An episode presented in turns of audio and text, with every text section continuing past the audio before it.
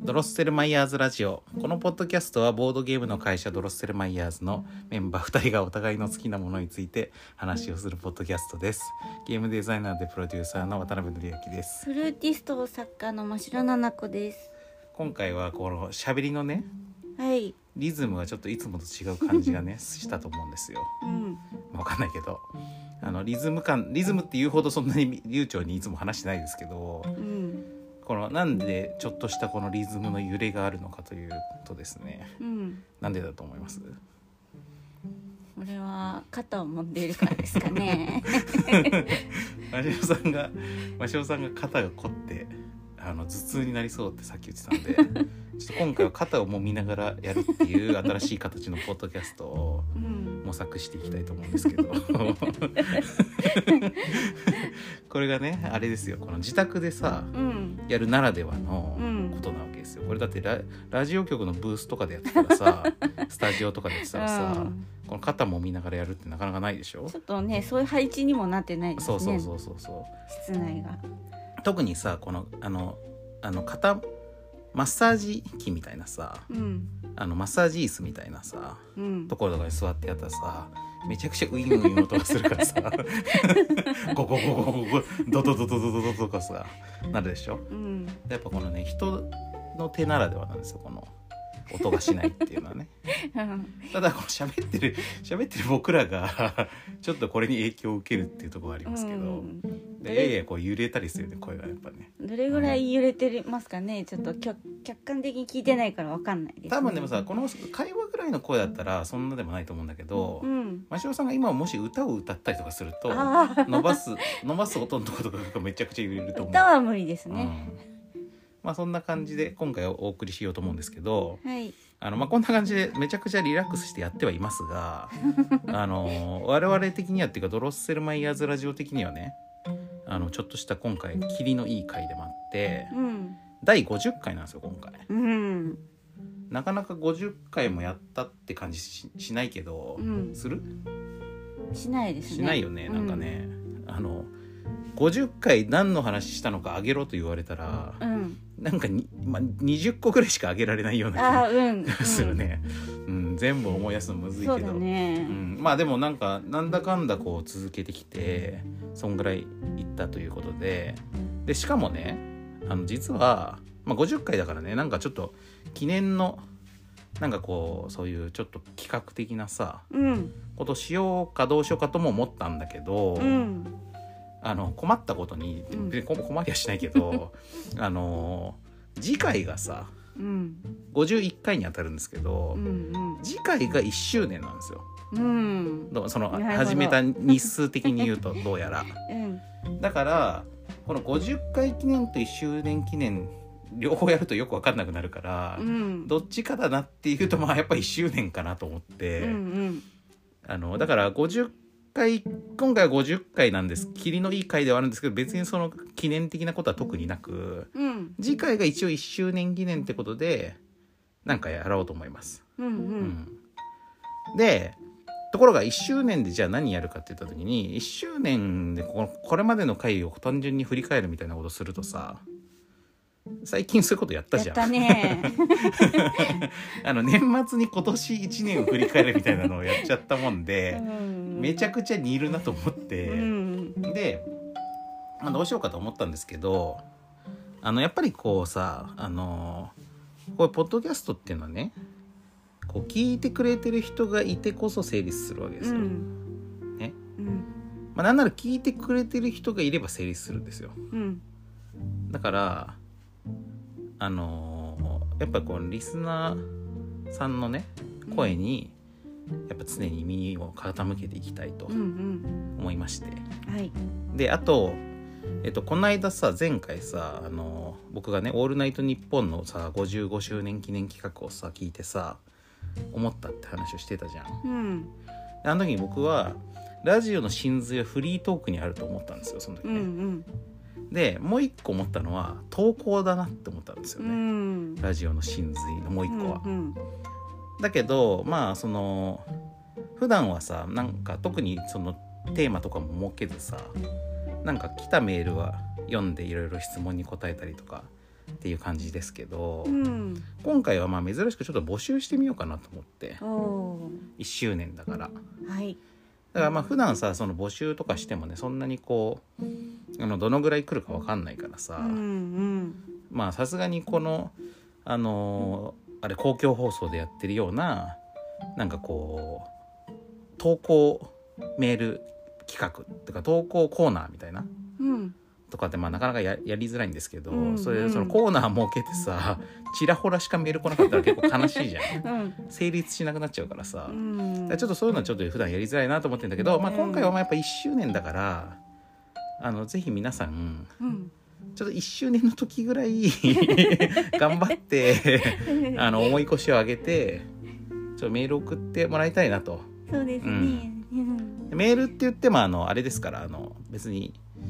ね手紙をしたためなきゃいけないわけ便箋とね封筒でねうん。なんか季節の言葉から。そうそうそう始めたりとか切って貼ったりとかしなきゃいけないわけでもなく、うん。ツイッターでうん普通にドロッセルマイヤーズをフォローしていただいて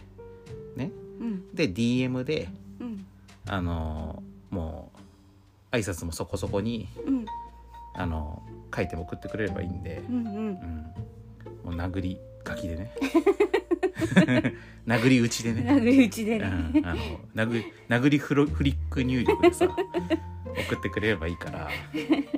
だからそういう感じでちょっと皆さんにメール送ってほしいなと思ってうん。あの聞いてる方はうん。聞いてない方はいいです、はい。うん、あの「ドロマイラジオ」今まで一回も聞いたことない方は送んなくていいです、そうですうね。ん、でも一回でも聞いたことある人は送ってほしいなと思ってるんですよね、はうい。ん、あとまあこの今この回を聞いてる方ねうん。この50回をたまたま聞いてしまった方ね、うんうんうんうんたまたま50回を聞いてしまった人はもうしょしょうがないと思って お願いお願いしますんでちょっと送ってほしいんですけどでそのテーマ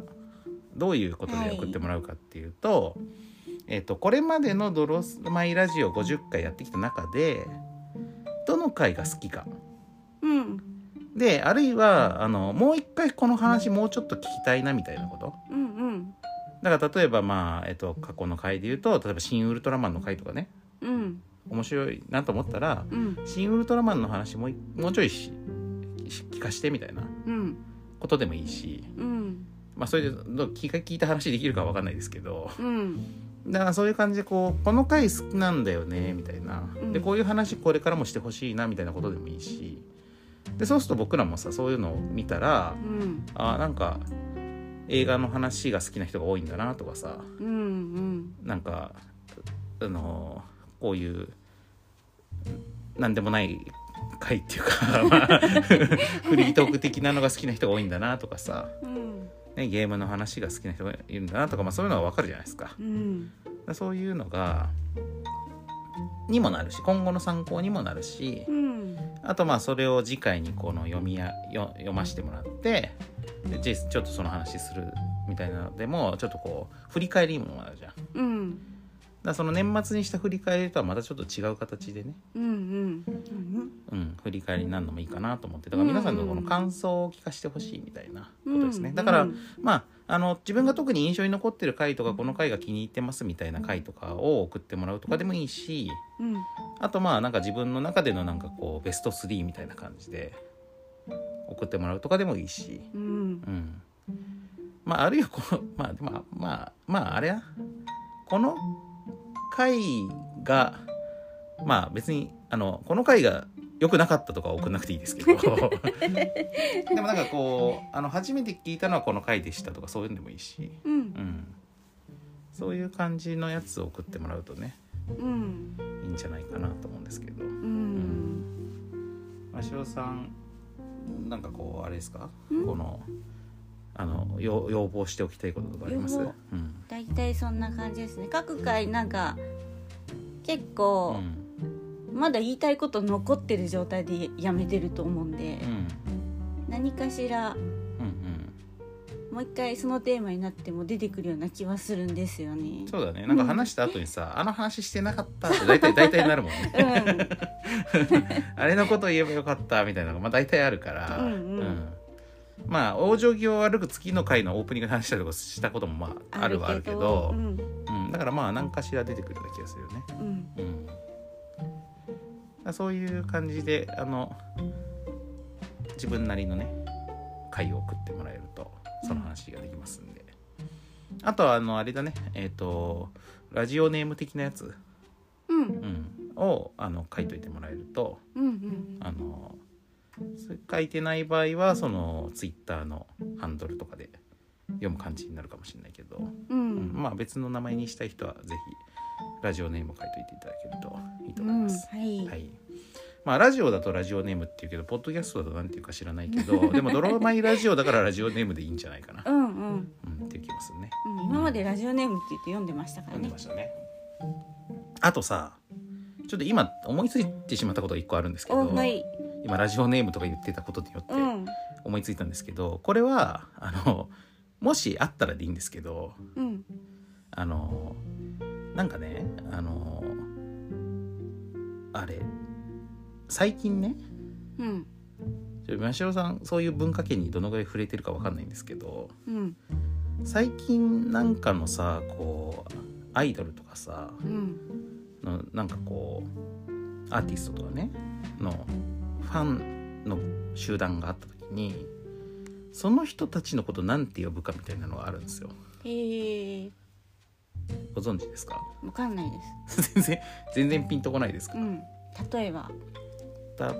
例えばえっと BTS うんであの韓国のアイドルグループがうんいるじゃないですか、うん全米チャートでもトップになったことでうんうん有名な、あの人たちのあのファンのことアーミーって言うんですようんそういうの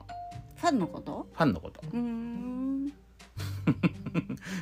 全然ピンとこない 全然ピンとこない全然ピンとこないそれでこうこれのあのこの「ドロマイラジオ」のリスナーのことをなんて呼ぶかみたいなうんのもあるかなって今一瞬思ったけどうんまあ、でもそれ多分募集しても恥ずかしいから結局言わない気もするなって今思った 言いながら、名前が決まったらあええっとこいそうやって呼ぶんですかこうん、っちがまえだから〇〇のみ んみんなみんなみんあなーみたいな、 ああなるほどなるほど言い方をねするのよよ、うんうん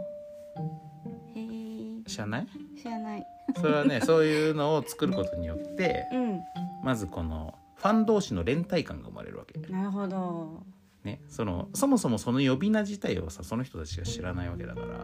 うんまあ、まあ有名にななればみんな知っちゃいますけど、うんまあ一種のこのあのふふ暗号みたいなものというかふ不調みたいなものでさ、うーうんん、だからまあそのなんか連帯感が生まれるんですファン同士に。うんだとそのそのあそのアーティストとかアイドルとかがその人たちに呼びかける時にもうんやっぱりこうなんか全体に対しての相性みたいなものだからうんやっぱちょっと距離感が縮まるわけうんうん親しみが湧くっていうか、うんうんなうん、そういう効果がある。るほど、うん、と思われるんですけど、はうんただまあちょっとこれはあのリスクもありまして、うん知らん人から見た時になんとなくちょっとなんかなんかなんだかなって感じがするうん時もあるし、あと僕らの場合で言うと は呼ぶ側が恥ずかしいとか、うんそういうのもあるからまあ今思いついて口に出したけどうんやっぱちょっとあんまり我々 の我々の割には合わないかなと まず増尾さんがピンときてないっていうのがあるしちょっとどう使っていいのか今ね想像できてないですけ どそうだようねん、う ん、そうなんですよまあでも今ちょっとそういうのさあるって意識してうんしてテレビとか見ててもらうとうんあこれのことかとかってなると思いますようーんで増尾さんだってさ前さあれうん見てたじゃんあの NiziU のさあああのオーディション番組見てました見てねたでしょうんで最後の方でさその日が舞台あのデビューしていく時にさうんファンのことをこうやって呼ぶことになりましたみたいなさうん言って言ってたと思うようん、確か、全然覚えてない。ななんて言うんだっけな「ウィ i t h y っていうのかな「うーん WithYou」というねあ、なるほど、なるほど。とかねそういいうのがこうグループごとにあるんですよ、う。う、うんん、それがちょっと一覧みたいなの見ると面白いかもねこれねうん、うん、うん、今見てみるうん。あるの。いやインターネットっていうのがあってなるこほど。のね Google っていうので検索するとわかるんですようん、ああいうのをそもそもなんていうのかなファンのの故障えーグループえーほらこういうね例えばジャニーズグループのファンの呼び名うんとかがあって関ジャニエイトのファンの故障はエイタうんーという平成ジャンプのファンの故障はとびっこうんというみたいなのこがあれりますはいつ誰が決めるんですかこれは公式に、うんえっと決めるんですよだからこちらこれで言うとこのジャニーズの運営側が決めるわけですうーよ、んね、例えばこの関ジャニエイトのエイターっていうのは名付け親すしは渋谷スバルと書いてあるから、うんメへンバーが決めたってことだねえ名付け親とか書いてあるんだそうそうそうそうでこのジャニーズ WEST の、えー、とファンの故障ジャスミンっていうのははラジオ内の企画で決めたって言ってるんだから、うんまあ、こういう話企画ってラジオの結構定番なんですよへえこういうのの。うんうん、ただまあやっぱりこうなんつうのこのまあファンファンコミュニティのねあれだからうんあのこういう、まあ、このタレント色の強い人たたちはそれを特にするんですけどうんアイドルとかうんあのアトロックとかは別にそんなんないうんうんアトロックの聞いてる人はアトロックリスナーとしか言わないっうんて感じだね、ううん、んちなみに公式今のが公式ファンネームで非公式もあるみたいですねこれで見るとへえ例えば嵐のファンの故障というのは公式には特に決まってなくってうんえー、アラシックアラシアンズアラシファンアラシファンは普通だがだがとかって言われたりするといううんでもこれはファンが勝手に呼び出したもの、うんだそうですね、まあだからあれなんじゃないこういうのはこうあのあれですよまあ隠語みたいなものっていうかなんじゃないかなう多ん分、まあこういう文化があるわけです。うんうん、でまあこここ10年ぐらいかなでも多分こういうこと言うようになったの。うん特になんかその k p o p グループは絶対にこういうの決めるね。へえうん、だからそういう文化があるんでしょうね多分。うんもうちょっともっと詳しい人はこうこれが始めたみたいなことを知ってるかもしれないけどうんうんなんかねあれもあったような気がする昔あのビジュアル系バンドのファンにもそういうのあった気がするうんそれは結構いにしえのビジュアル系バンドにもあった気がする から古ルナシーとかさ、はあはあへうえん、そういう時代にもあったような気がするからなんかそういうとこから始まってるのかもしれないねもしかしたら。ううんうんんというわけでまあ長々と説明しましたけどそれは募集しません結論としては。 はいはい、 という感じですかうね。んうん、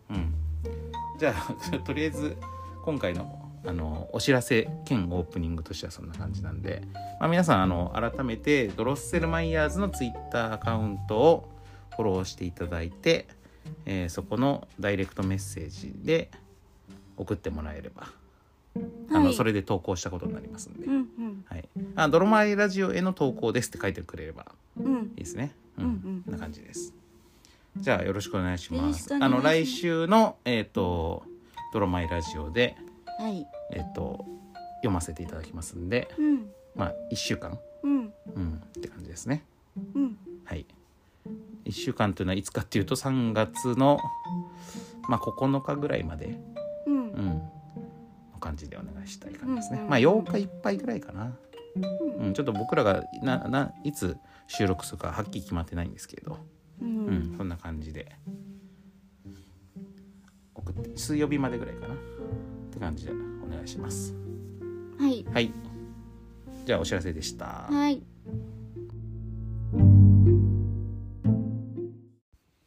はいというわけで今回の本編なんですけどはいちなみにさっき分かったんですけど、うんこの肩を揉みながらうんラジこの話をしてるとむちゃむちゃ汗をかきます ねうんやっぱこの運動だからねうんううんマシオさん的にはどうですかこの状態は快適ですね快適 まああれだよねこれ以上リラックスしてやる環境ないもんねなかなかね、うんうんうんじゃあそんな感じであの今回のちょっと話題なんですけど、はい、あのーつい今日ねうん、本本を買いました今日僕今日はいそうでまあ Kindle で買ったんですけど、うんあのこの本がすごい良かったんでちょっと皆さんにもおすすめしたいっていう感じなんですけどあのミニマル料理っていうねうんレシピ本を買ったんですうよ、んが本のタイトルですか本のタイトルですおうで稲田俊介さんっていう人が書いててうんこの稲田俊介さんっていう人はよくアトロクとかにも出てるからあのラジオリスナーだとおすおおなじみかもしれないんですけど、うんあのあれエリック・サウスっていうね南インド料理店を経営しているあのまあ料理を料理人でもあるし飲食店経営者うんでもあるっていう感じの人なんですけど、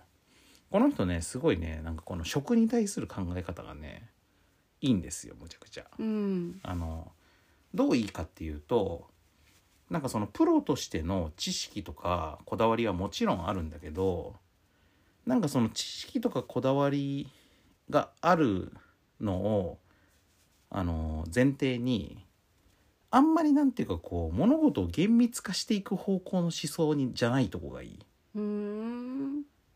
なんかねあの僕の好きなタイプのプロうんなんですよ。でどどまあどういうことかっていうとあのプロの中にはさ要はこだわりが強いがゆえにさあと知識があるがゆえにさこうじゃなきゃいかんみたいな感じになっていく人っているじゃあんー。なるほど完全主義みたいそうな、ね、そうそうそう完全主義、原理主義という方向に行って、こうじゃないやつはクソみたいなうん、こうじゃないやつは本物じゃないみたいなうんうん風になっていく人って別にどんなジャンルにもいると思うんですよ、うんうん別にゲームにもいるしねそういう人ね、うんうんこうじゃなければゲームじゃないみたいなさ、そうですねねまあそれはそれで一つのこだわりというかさそのこういう頑固職人みたいな姿勢もまあそれはそれでいいんですけど、うんそうじゃないと作れないものもあったりもするうし、んなんだけど僕の好きなプロっていうのは逆にそういうこう考えがしっかりはっきりしていくがゆえにだんだん何でもありになっていくっていうか、うんうん、なんかこういうのもいいしこういうのもいいよねみたいな感じでそのそれぞれの魅力がそれぞれに分かるようになっていくみたいなさうんそれがなんか僕の好きなタイプのプロなんですよね。うんだからなんかこうゲームで言うとこうゲームのことがいろいろ分かっていけば分かっていくほどなんかかつては認められなかった面白さが分からなかったタイプのゲームも面白さが分かっていくみたいなさうん昔はこういうゲームって退屈だと思ってたけどなんか良さが分かってきたわみたいなうん感じになってこうむしろ許せるものが増えていくみたいなそういう感じがまあ僕は好きでうんなんかこの稲田さんものね料理のね話聞いててねそういう感じがあるんですよ。うん本人もむちゃくちゃこうあの食いしん坊だということをすごい自称していてつまりなんか割と何でも美味しいと思うみたいなうんそれぞれの美味しさを何でも感じるみたいなうんうんですごいジャンクなものも美味しいと思うしすごいあのもちろんしっかりしたあの高級な精度の高い料理もそれはそれの美味しさがあるしみたいな。うんまあ、そういうタイプの考えをねよく言っていてでそんな稲田さんが書いたこの「ミニマル料理」っていう本がなんかおって思って買っちゃったんですよ。うんでどんな料理本かっていうとそのタイトル通り最小限の材料で最大の美味しさを手に入れるうんというのがココンセプトでその現代のレシピ85って書いて書いてあるけど表紙にねうんでなんかさあのこういう本ってね、まあ、よくあると言えばよくあるんですけどあのー要するにこう時短ご飯とか簡単ご飯みたいなレシピって結構いっぱいあるじゃんうん簡単に作れるっていうさでそれってやっぱ簡単さに一番注目してるからうんあと手短に作れるとかねそういうこう手軽さの方に着目してるわけじゃん。うんでこのねミニマル料理というこのコンセプトがねまあ似てるんだけどで実際簡単だったり手軽だったりとかもするんだけどどっちかというとその要素要素をいかに最小限にするかということに注目して書かれていてうんつまりこれ以上りょ材料を削ってい要はこう削って削って材料とか調理の手順とかを削っていった時に最後に何が残るかうんうんこれ以上要素を減らしたら麻婆豆腐ではなくなるという線がどこにあるのか、うんうん、そういうことをねなんかこう考えてる本なんだよね。うんうんなんか面白くないうん面白いマシオさんも買いそうな本じゃないうん買いそうん。マシオさんレシピ本買うの結構好きじゃないうですか。そう、ん料理しないんだけどレシピ本は大好きですうんうねんで僕は逆に料理するんだけどそんなにレシピ本買わないんですけど、うん、私はレシピがないと作れないんですよ、うんうん応用が効かないから、うんうんなんでレシピ本を買わざるを得ないんですけうんうど、んうんでもレシピ本ってえっ、となんか一個一個こうこういう料理ですって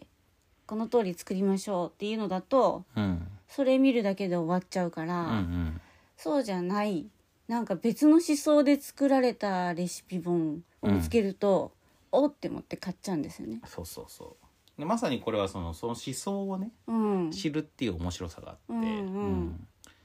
で僕は逆にそのレシピ本なんで買わないかっていうと僕全然レシピ通りに作んないんですよ作んないですねいそうつも変えちゃううん。だからその自分の中で定番になってる料理も、うん毎回作るたびにこれ入れてみたらどうかなとかさ、うんやっちゃうからそうそう同じ料理が2回できないんだよね。そうこの料理もう一回食べたいって言うと、うん同じのじゃあ作るねって言って違うのが出てきまそすうね。そうそうで前どうだったっけってなるんだよね だからまあそういう意味だと僕は全然安定感がないから、うんそれこそそのお店で出すような料理レストランとか無理全然全然 無理お客さんによって違うでね。そうそうそうそうそうだよね、あのその日によって違うところがさ、うん人によって違うのが出ちゃいかねないから毎ねそう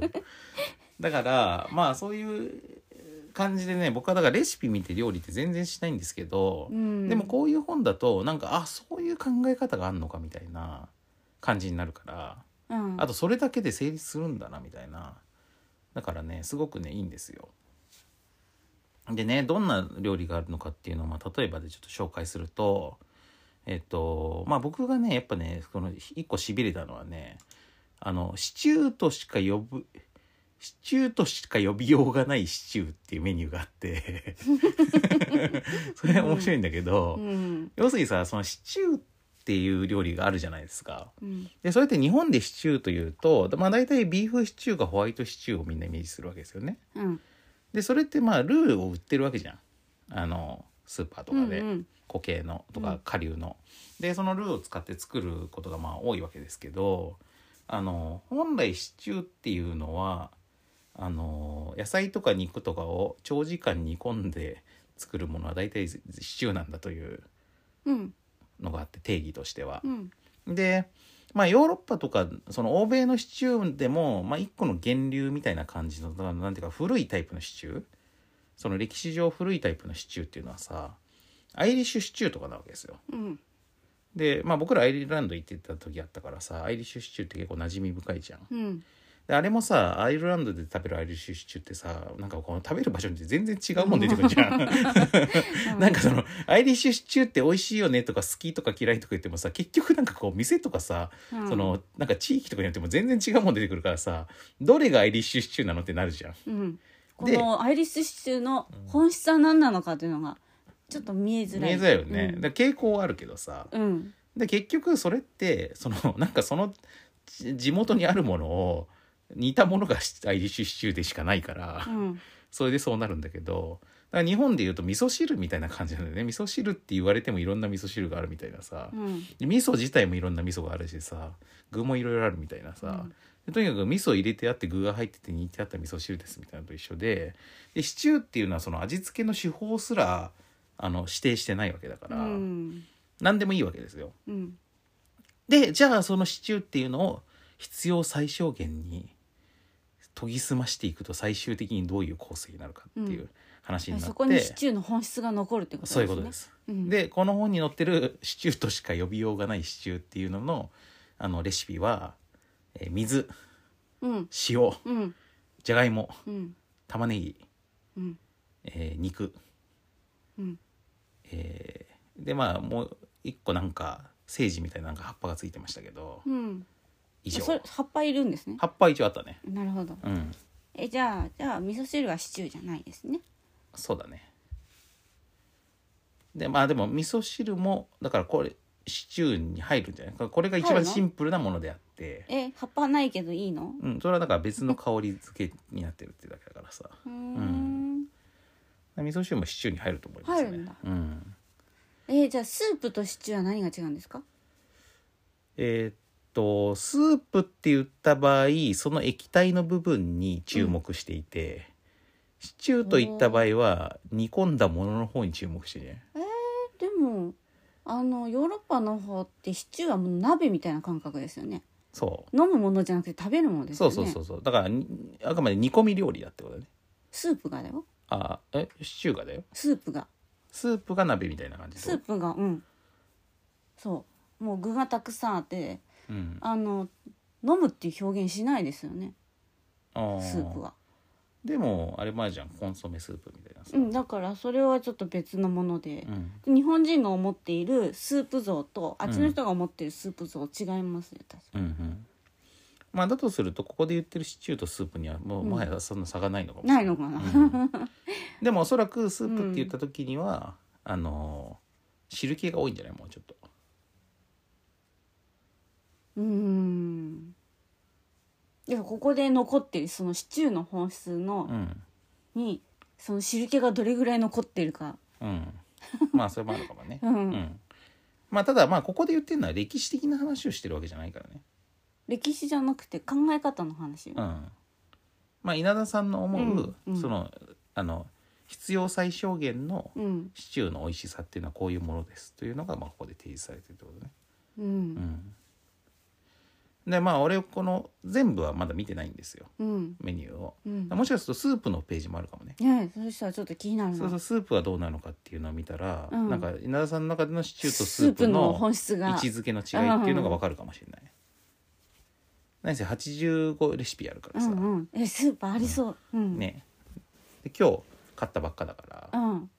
まだ半分ぐらいしか見てないんですけどでねあのあとね真城さんが絶対好きだなと思ったのはパスタですねあパスタがさあのだけだけパスタっていうのがあっあだけてそう このあの具を1個しか入れないってことねああうんどう好き好きあのー例えばピーマンねえー、ピーマン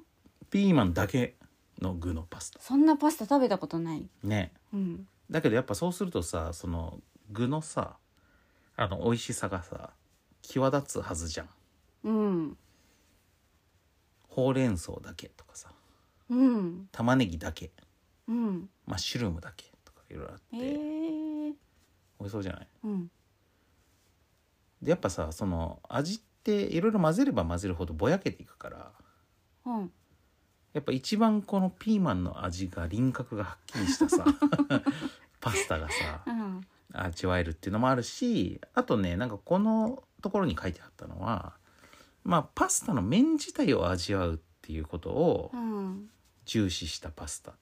ていう考え方うんだと言っていて、ああそうなんだうん、でその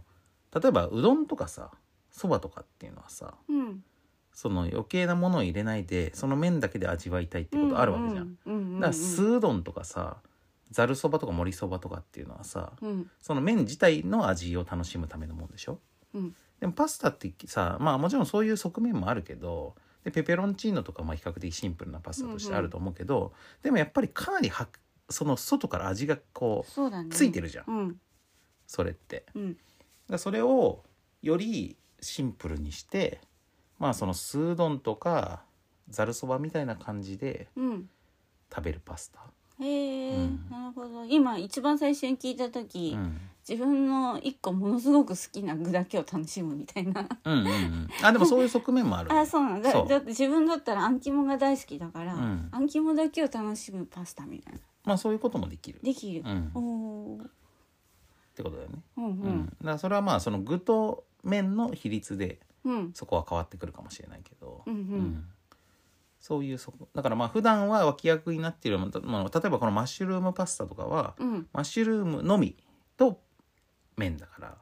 うん。だから他のもんと一緒に入ってるとマッシュルームってもうちょっと影に隠れちゃうけどうん。うん。マッシュルーム自体のうまみを味わうことができるということでもあるみたいな。うん。な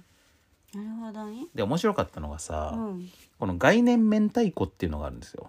うん。パスタのねうん。概念明太子パスタっていうのがあって、うんこの概念概念。概念明太子っていうのがこのシリーズにあるんだけど、うん。この概念明太子パスタっていうのは何が主役だと思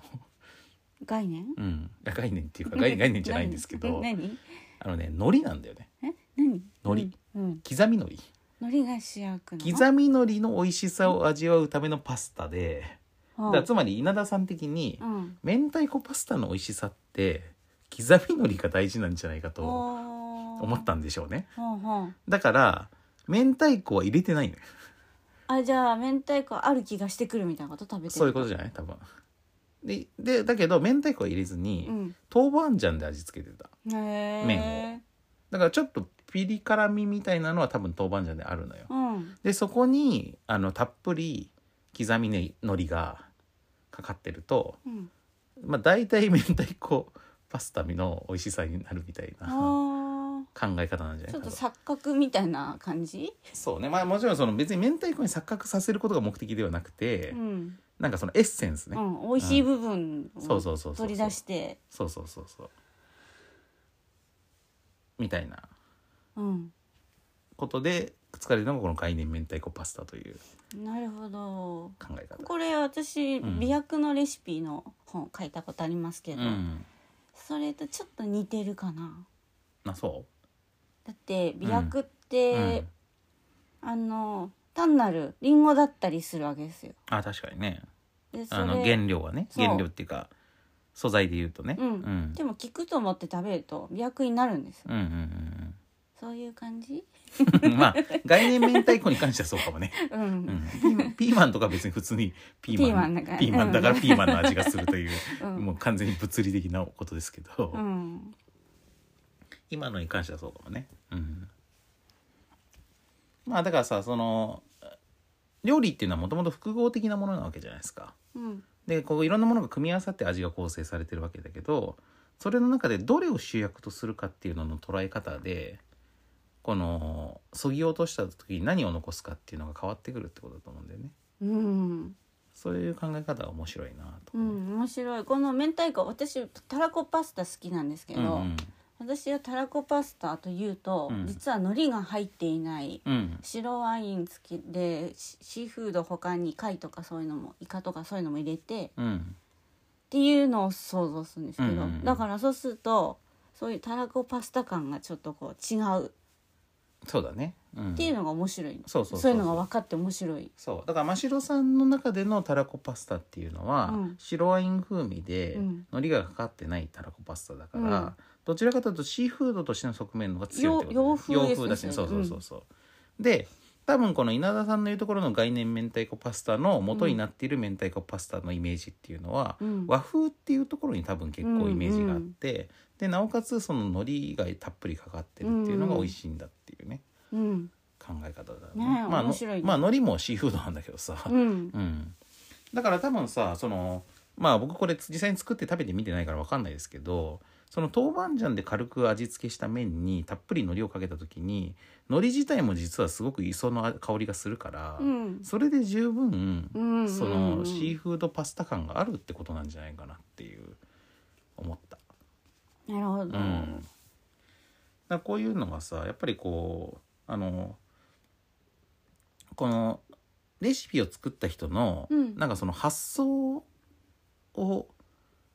味わうっていうか、うん、うそういう面白さがあると思うんだよね。んうんだからそれってなんかこうまあ普通の時短レシピとかだとそのなんかこう生活の中でさいかにこう手早くね美味しいものを作るかっていうところにあの焦点が当たってると思うんだけど、うんうんこれはなんかねもうちょっとねあの 弓道的な感じがするっていううんうか、んあの簡単にしてるレシピなのにちょっとむしろ弓道的な感じがするとこが面白いとこもあって、うんなんかねそのそういうとこがいいんだよね。ううんん私はこのやっぱりここに詰まっているその人の考え方を味わううんうんうん感じが、うん、自分のこうレシピ本好きなのってそれが理由だからうんうんうんこれは好きですね考え方を味わうっていうね。そうそうそう、んあのだから私レシピ本買ってうん作る必要ないんですよ、うんそれを見て想像してこれは美味しいってなうんうんるうんのがいいです、そうそうそうこれはね発想が美味しいですうん、面白いよね。うん、発想で思想というかうんそうでなおかつ食べてほしかったら最高だから最さ高うん、あとねこれ感心したんですけどこれねこれこれ多分稲田俊介さんのツイッターの、ね、画像ですけど貼られてる画像ですけどこれね学生ステーキっつってねうんあのこれなんだか分かりますこれわかんないこれねあのひき肉の塊をうん焼いたものなんですよっへえステーキって思うでしょ、うんうん、それはハンバーグではみたいうなん感じするでしょ、うんでもハンバーグってさ作る時さひき肉だけじゃなくてさなんか玉ねぎ刻んでさ、あの先に炒めたりとかさ、うんあのつなぎになるようなさ小麦粉とかうんまあいろいろ入れたりとかさ、まあ、パン粉かとかいろいろ入れたりとかさ、まあ、とにかくハンバーグ独自のなんつうか手間があるわけですよ結構。うんこれはあのパックで買ってきたひき肉をそそののままんまま焼いてん だよ。うんでそれに塩コショウとかで味付けしてるわけ。うん、これでもなんか料理知らない人はハンバーグのつもりでこれやりますよね。 やりかねないよね。だから、だからちょっとなんか、バカが作ったハンバーグみたいな感じがするんだけど、うん、で美も味、しい。だから多分美味しいと思うんだよね。だってこれうんうんひうんき肉の塊だよ。まあね、うん、絶対美味しいでしょ。うん、あ、ちょっとやってみたいな、これ。そう。で、まあ言ったらさ、この部分ってさ、我々が味わったことあるとするとさ、うん。ピーマンのにひ肉詰めあるじゃないですか。あーあれの中身なんですよ。うん、うん、でも、あれ、もう、もちろん、まあ、ピーマンも俺好きだから、ピーマンの肉詰め好きだけど、うん、別にあれ中身だけだとまずいってことは絶対なくて、うん まあ子供の頃なんてむしろこれ中身だけでいいじゃんって思ってたしそうだねん、ピーマン好きじゃなかったからねうん。でも全部これだと飽きるかもしれない。うんまあだからそこににねなその味付けとかでさ、うん、変化つけるかもしれないけど、うん、でもなんか稲田さんが言うには、まあ、僕これまだ試してないですけど、うん、あのスステーキともまた違う美味しさがあるんだとうんひき肉ならではの、うん、うん、まあもちろんあの食感も違うだろうし、うん、うん、なんかうまみのあり方も違うんじゃないうん。うんなんでこれちょっと試してあみ、たピーい、ね、マンの肉詰めの肉部分とも違うってことでしょ。じゃないでかい、うでかいからうん、やっぱさこうこう肉ってさ、うんきあの焼く時の大きさとか塊のあり方でさ全然こう感食感とかも変わるからう、ん、うんだからよりステーキだってことだよ多分うん。こんだけでかい。と、うん、うんでまあむちゃくちゃ簡単だよねうん、うんこれもぜひ今度試してみたいね、うんう、ん、安くできるし、うん、ひき肉のいいところはさやっぱりこうステーキ肉っていうのはさいい肉じゃないと硬いわけですようん、ねあとその油の乗り方がこうあんま良くなかったりとかさうん。だからこうその2つだよねその肉の良し悪しってさだけどひき肉って一回引いてあるからまずこの硬さ問題がなくなってあのでしかもこの油部分とこの赤身部分が混ぜてあるからさうん、だから全体にこう油が行き渡ってる状態になってたりとかしてさだから、まあ、ある意味こう安い肉でもそれの欠点を完全に補える状態とも言えるっていうねまあそれがハンバーグの良さなんだと思うけど、うん、まあそのハンバーグのなんかこうあのまあ余計なっていうかその後から加わった玉ねぎとか、まあ、まあ玉ねぎもだから本来はこう玉ねぎがあることによって甘みとかうまみとかが増すわけだけどそういうのをもうなくして純粋に肉だけでもあるではあるみたいなうんそういうものだよね。だからこういうのも発想が面白いなと思って。うんううんんこういうのがねだからまあその僕みたいにレレシピを見てそのレシピ通りに計量して作らない人間でもやっぱり新しい発想を与えてもらうってことはその料理が作れるようになるからうんうんレシピ本として非常に意味があるんですよね。まあでも多分稲田さんからしてみればこれをやっぱりこの分量通りに作ることによってあ味が再現されるっていうとこにも多分こだわってると思ってて。うんそれも書いてあった味の再現性が高いということにこだわってるって書いてあったこの本はへーつまりなんか誰がやっても大体同じ味になるうんはずっていううんやっぱさレシピ本ってさその通りに作ってもそうならんっうんていなうことながいしあるじゃないですかあの合ってるのかもわからな いそうそうそうそう、うん、うんだからそういうその味にブレが出るような工程をなるべく入れてないってことなんだろうね、でもそれそのまんま再現度高い状態で味わえたら、うんよりこの人が何を言いたいかみたいなことわかりますよねそうそうそうそうそうそうだと思うんですよ料理で伝わってきますよねそれうがん、それが面白いじゃんね、うんうんでまたさここのとこがさちょっとさちょっとだけ理解されづらい部分だなと思うんだけどそのシンプルだし簡単に作れるし材料もなんなら安くて済みますみたいなとこって誰にでもさあのそれはいいですねってなるとこだと思うんだけど、うんあのこの料理本に最初に書いてあるのはさあのなんていうかこう今の現代の一般的なレシピとかあの飲食店で出てくる料理より美味しすぎないみたいなことが書いてある、はあうん、ちょっとね言い方は違うかもしれないけど、うんあのうまみが強いとか書いてあってそのふ他の料理がねうんつまりその現代の料理っていうのはさよりうまみの強い方に強い方に発展してるわけうんうんだから強烈なうまみをみんなが求めてるのようんでそれのまあ典型はラーメンとかですけどうん一口食べただけでうめえって思うみたいな強いうまみねうんうんあのははっきりしたうまみっていうかでその昔の家庭料理っていうのはもっとそっけない味だったんだとうんうんだけどそれはまずいということではなくなんかそっけないがゆえの美味しさもあるというねうんでこのあのミニマル料理っていうのの目指すところとしてはそういう昔の家庭料理のちょっとそっけない美味しさうまみの強すぎない美味しさうんというのを目指してもいると書いてあって、えー、今日今日でもこれのレシピのシチューを食べましたけど、うん、うまみがすごい感じましたあでもあれはですね、うん僕がねあのこのミニマル料理の思想を破ってあ破っちゃったんだ結構足してるんですよ そうなん だそうへーだからちょっと一回もっとそういうのを作ってみてもいいかもねうんうんうんあの今回は僕はちょっとちょっと気の迷いで、うんあのニンニクとかオリーブオイルとか足しちゃったんですよ。ああそう うん、うんまあそれはねあのちょっとあのこのあの料理のレシピ通りに作んなかったせいでなるほどあ の正直に言うと,、うんと今日起こったことを言うとうんこれに載ってたしその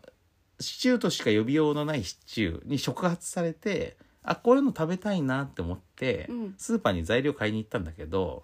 やっぱりこのじゃがいもと玉ねぎと肉っていうだけの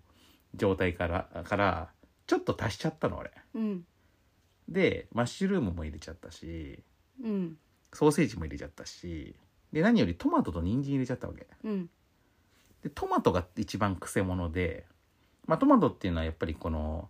あのグルタミン酸が入ってるからうまみが出るわけですけど、うん トマトを入れて煮込んだらミネストローネになっちゃったんだようんうんか感じが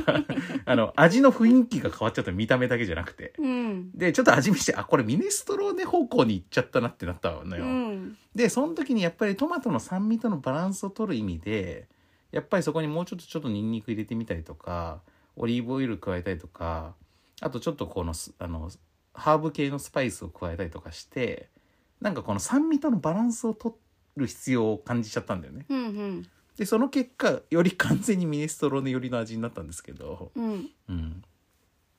だからまあちょっと多分この元々の料理このレシピが目指してる方向性とはちょっと違う味になってるかもしれない。うーんうんまあそれは美味しかったんですけどねうんうん、そうそうだから今度もっとねもっとそっけないのをちょっと、うんうんうんううんん作ってみますそっけないけどうまいってなるなると、うんまあ成功だと思うんだよなねるほどでもそれってさまあその普段の僕らの最近の食生活の中でもあの味わってるところもあると思うんですけど味噌汁ですねうんやっぱ味噌汁って最近僕ちょっと具を減らす傾向にあるじゃないですかうんシンプル味噌汁っていうかうんやっぱそっちの方が味噌汁美味しいって思う時ないえ私実はそれが一番好きですそうだよね昔からそうだよね で僕は結構具を入れちゃう方だったからうんだから真城さんにもそっちの方が好評だなと思ってたわけうんシンプルな方がうんその話とまあこの話はまあ大体同じようなことだなと思っててうんうん、うーんでも味噌すごい美味しいですからねまあ味噌っていうのは味噌だけで相当複雑な味があるからね、 ううんんだからまあ具だかはらシンプルそでいいんだうよシンプルでそっけない感じ全然しないでうん、だからまあそっけないっていうのとはちょっと違うかもしれないけどねうんううんん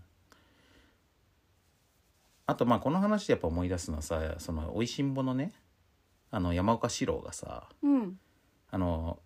結婚した時にさうんその新婚初日の朝のああ朝食を栗田さんが作ったのに対して言ったうん「あの味噌汁っていうのは、うんこんなに具を入れちゃダメなんだと」うんうんうん、あの味がぼやけるからう、んうん、もうとにかくシンプルなシンプルな方がいいんだと言って言ってあの世の中のなんていうかこのソース感を食ったという か今もネッ トでうん今もネットで本当に山岡最低だなと言われ続けている、はい山岡の株を相当に下げたあのうん発言がありましたけど、まああれはさそのその状況でそれ言うのが空気読んでないだけで、うん言ってることは確かにその通りなんだよね。ううんん、っていうのもまあ思った。うんううんんでもまあ僕はねそのあの美味しすぎないとかうまみを追求しすぎないっていうことになんかなるほどなって思ったんだよね。うんでねあのさ逆にねそのツイッターとかで最近よくあるなんかバズレシピみたいなのあるじゃないですか。うんなんかこうちょたったこれだけでめちゃくちゃうまいみたいなうんうんあとなんかこうよくあるフレーズとしてもその止まらなくなるとかさうん無限に食べれるとかさこれがだけあればもうご飯何杯もいけちゃうとかさうんあと酒が何杯もいけちゃうとかさそういうような触れ込みのレシピってあるんですよ。うんそういうのはそのうまみうまみブースト方向なんだよね。 ほうあ意外と私そういうの見たことなかったですねあそううん結構流れてきますけどね。あのあれうん感じてないのかなんかそういうのってなうんやっぱりすごいバズまあバズレシピというだけあってバズるんですよ。うんうん、むちゃくちゃリツイートされたりとかするんだけど。うんうんでもそういうのはもう本当にあのそれそういうレシピにあのすごいなんていうか常連食材みたいなのがあってうん常連調味料っていうか、うんもうごま油とかああにんにくとか、うんうんバターとか、ね、なんかそういうこう、まあ、これを入れれば大体うまみがブーストされるっていうものがさうん入ってるのめんつゆとかうんだからねそういうのはまあもちろん別にそれで美味しいのは別にそれでいいんだけど。うんなんなんていうかそのそういうのばっかりだと味が似た傾向になっちゃうんだよね。うんうんでそういうのにすごいなりきった時になんかもっと素朴な美味しさが欲しくなるみたいなことがあってうんうんでその素朴さを人が求めた時にさうんなんかその素朴さっていうのにさその昔に対しての回帰というかさうん古典回帰の方向に行っちゃうじゃないですか人間って。うんでつまり昔は良かった的な方向に行きがちじゃんうんでさ昔は料理に関して昔はよこ良かった的な方向に行っちゃうとともすればうんあの家庭科の授業で習うみたいなあのあれいりこの背わたを一個ずつ取るみたいな さあるじゃんうんああいう方向に行きかねないわけよ、うん昔ながらのレシピとか言うと。うんでそれはもう本当に超面倒くさい しあの時代に合ってないし、うんうんあ現実的じゃないわけだからなんかそのなんか昔のここのそっけない家庭料理素朴な美味しさがいいもうちょっと食べたいよねっていう気持ちと、うんこのそのそういうそのあのこう古典古典返りする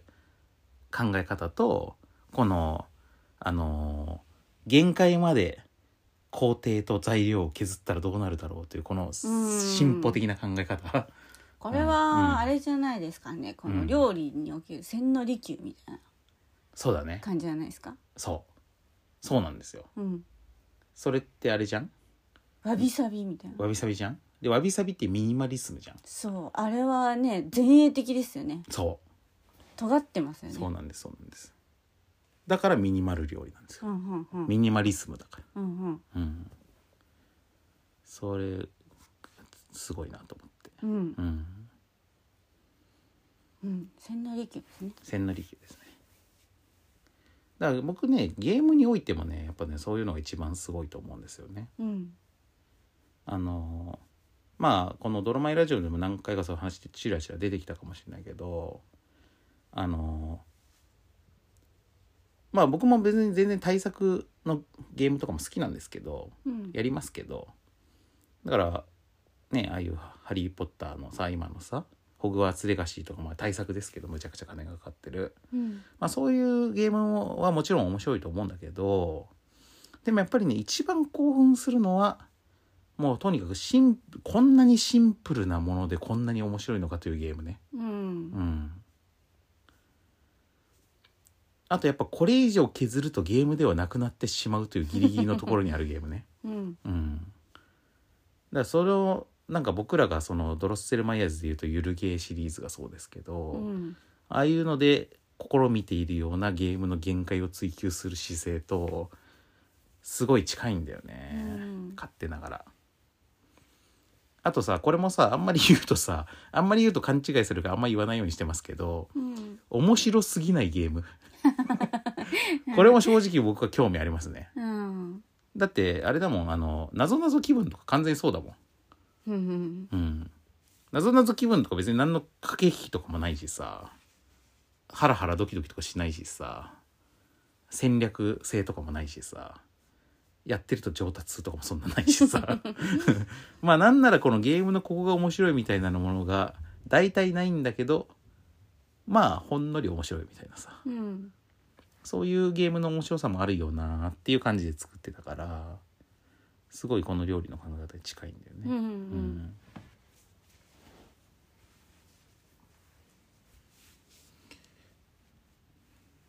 どうですか千利休的な、いいですうねんまあ音楽もミニマルミュージックってあるけどね、うんうん、うん、そうですね私がやるときはどっちかっていうとバロック方向に行っちゃうからミニマルではないかなそうだねバロックはね むしろこうあのなんていうのもうちょっことカオスみたいな感うじそうそうそうそうそう そう持っていく方向だからね、ううんん、むしろその過剰さうんがバロックの魅力ですからねうんうん、まあそういう良さもあると思うけどね、うんうん、だからまあそういうそういう意味でもいろんな良さっていうのが世の中にあって、うんうんそのいろんな良さを認められる状態っていうのが僕は上級者だと思うんですうよね。だんからまあ料理に関しては別に僕らはまあ全然上級者とかじゃないけど、うんまあこういう稲田さんみたいなプロの目線でのそういうのっていうのは面白いなと思って。そうですねあの、土井善晴先生もちょっと近いことをよくおっしゃってるんですよね。うんあの家庭料理っていうのはこのぐらいでいいんだっていうね、うんうんうんそんなにめちゃくちゃレストランとかみたいな美味しいものを求めちゃダメだよみたいなそれ毎日食べるわけですからねそうそうそうそうそうそう大変だしう、うんうんでもともとそういうものは作ってなかったはずっていうねうん伝統的にもううんんだやっぱりこの戦後のさいろいろ食が豊かになっていく中でなんか家庭料理っていうのはこのぐらいのクオリティを出さなきゃいけないんだみたいなのハードルがどんどん上がっていったんだあとの思う、ね、昔専業主婦っていないですよね、そうだよだってみんなこ農業してたからねうんう、ん、だからそんなに手間かけられなかったはずですよねそうそうそうそうだから幻想なんですよう、うん、だからそういう幻想の中のちゃんとした家庭料理みたいなものを、まあ、崩していこうみたいなのも、まあ、よく土井先生が言っている、うんう、ん、汁物だけでいいんですよって言ってるからねよく、ううんん、その汁物の中に野菜も肉も全部入れちゃえばいいんですよっつってうんそれとご飯でいいんですよみたいな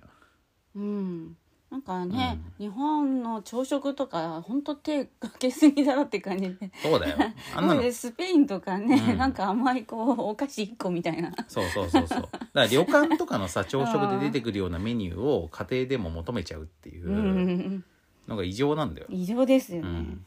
そんな時間あるわけないんだから、ううんんそういうのがねだから僕はあれですね欲を言えばいろんなジャンルのこういうのが聞きたいですねうんうんうんこのとりあえずこの本で料理のそういうのを知れて面白いなって思ったけど、うんでまあゲームのこととかはまあ自分でわかるけど、うん他にもいろんなジャンルでそういうのあるんじゃないかなと思って、ううんん、ミニマル小説とかさミニマルなやつをいろんなジャンルで見たいってことですそうそうそうそうそううん私も千利休はすごい好きなんでうんいろんなジャンルの千利休には興味ありまうす、んうんうんうんそうそうまあ塩さんもだからフラメンコの千利休にななんでしょうけど自分自身は結構バロック傾向があるんですけどね,、まあそうだよねうんそこを修正していくのもちょっと大変かな、うんでも千利休はすごい、ううんんグッとくるからいつかそっち方向に行くことそうもいあうこるとかももしあるれないかもね、うん、まあでもそのまあ塩さんのなんか個性っていうか、うんうん、そういうのはまあそのバロック方向の方が生きるかもしれないねまあ普通にしてればそっちですねうんそうまあそういうのの良さもあると思うんだけどねちなみに僕はなんか結構プロジェクトによって変える方ですね、うんううんん、あの過剰さをテーマにする時とうんシンプルさをテーマにする時があって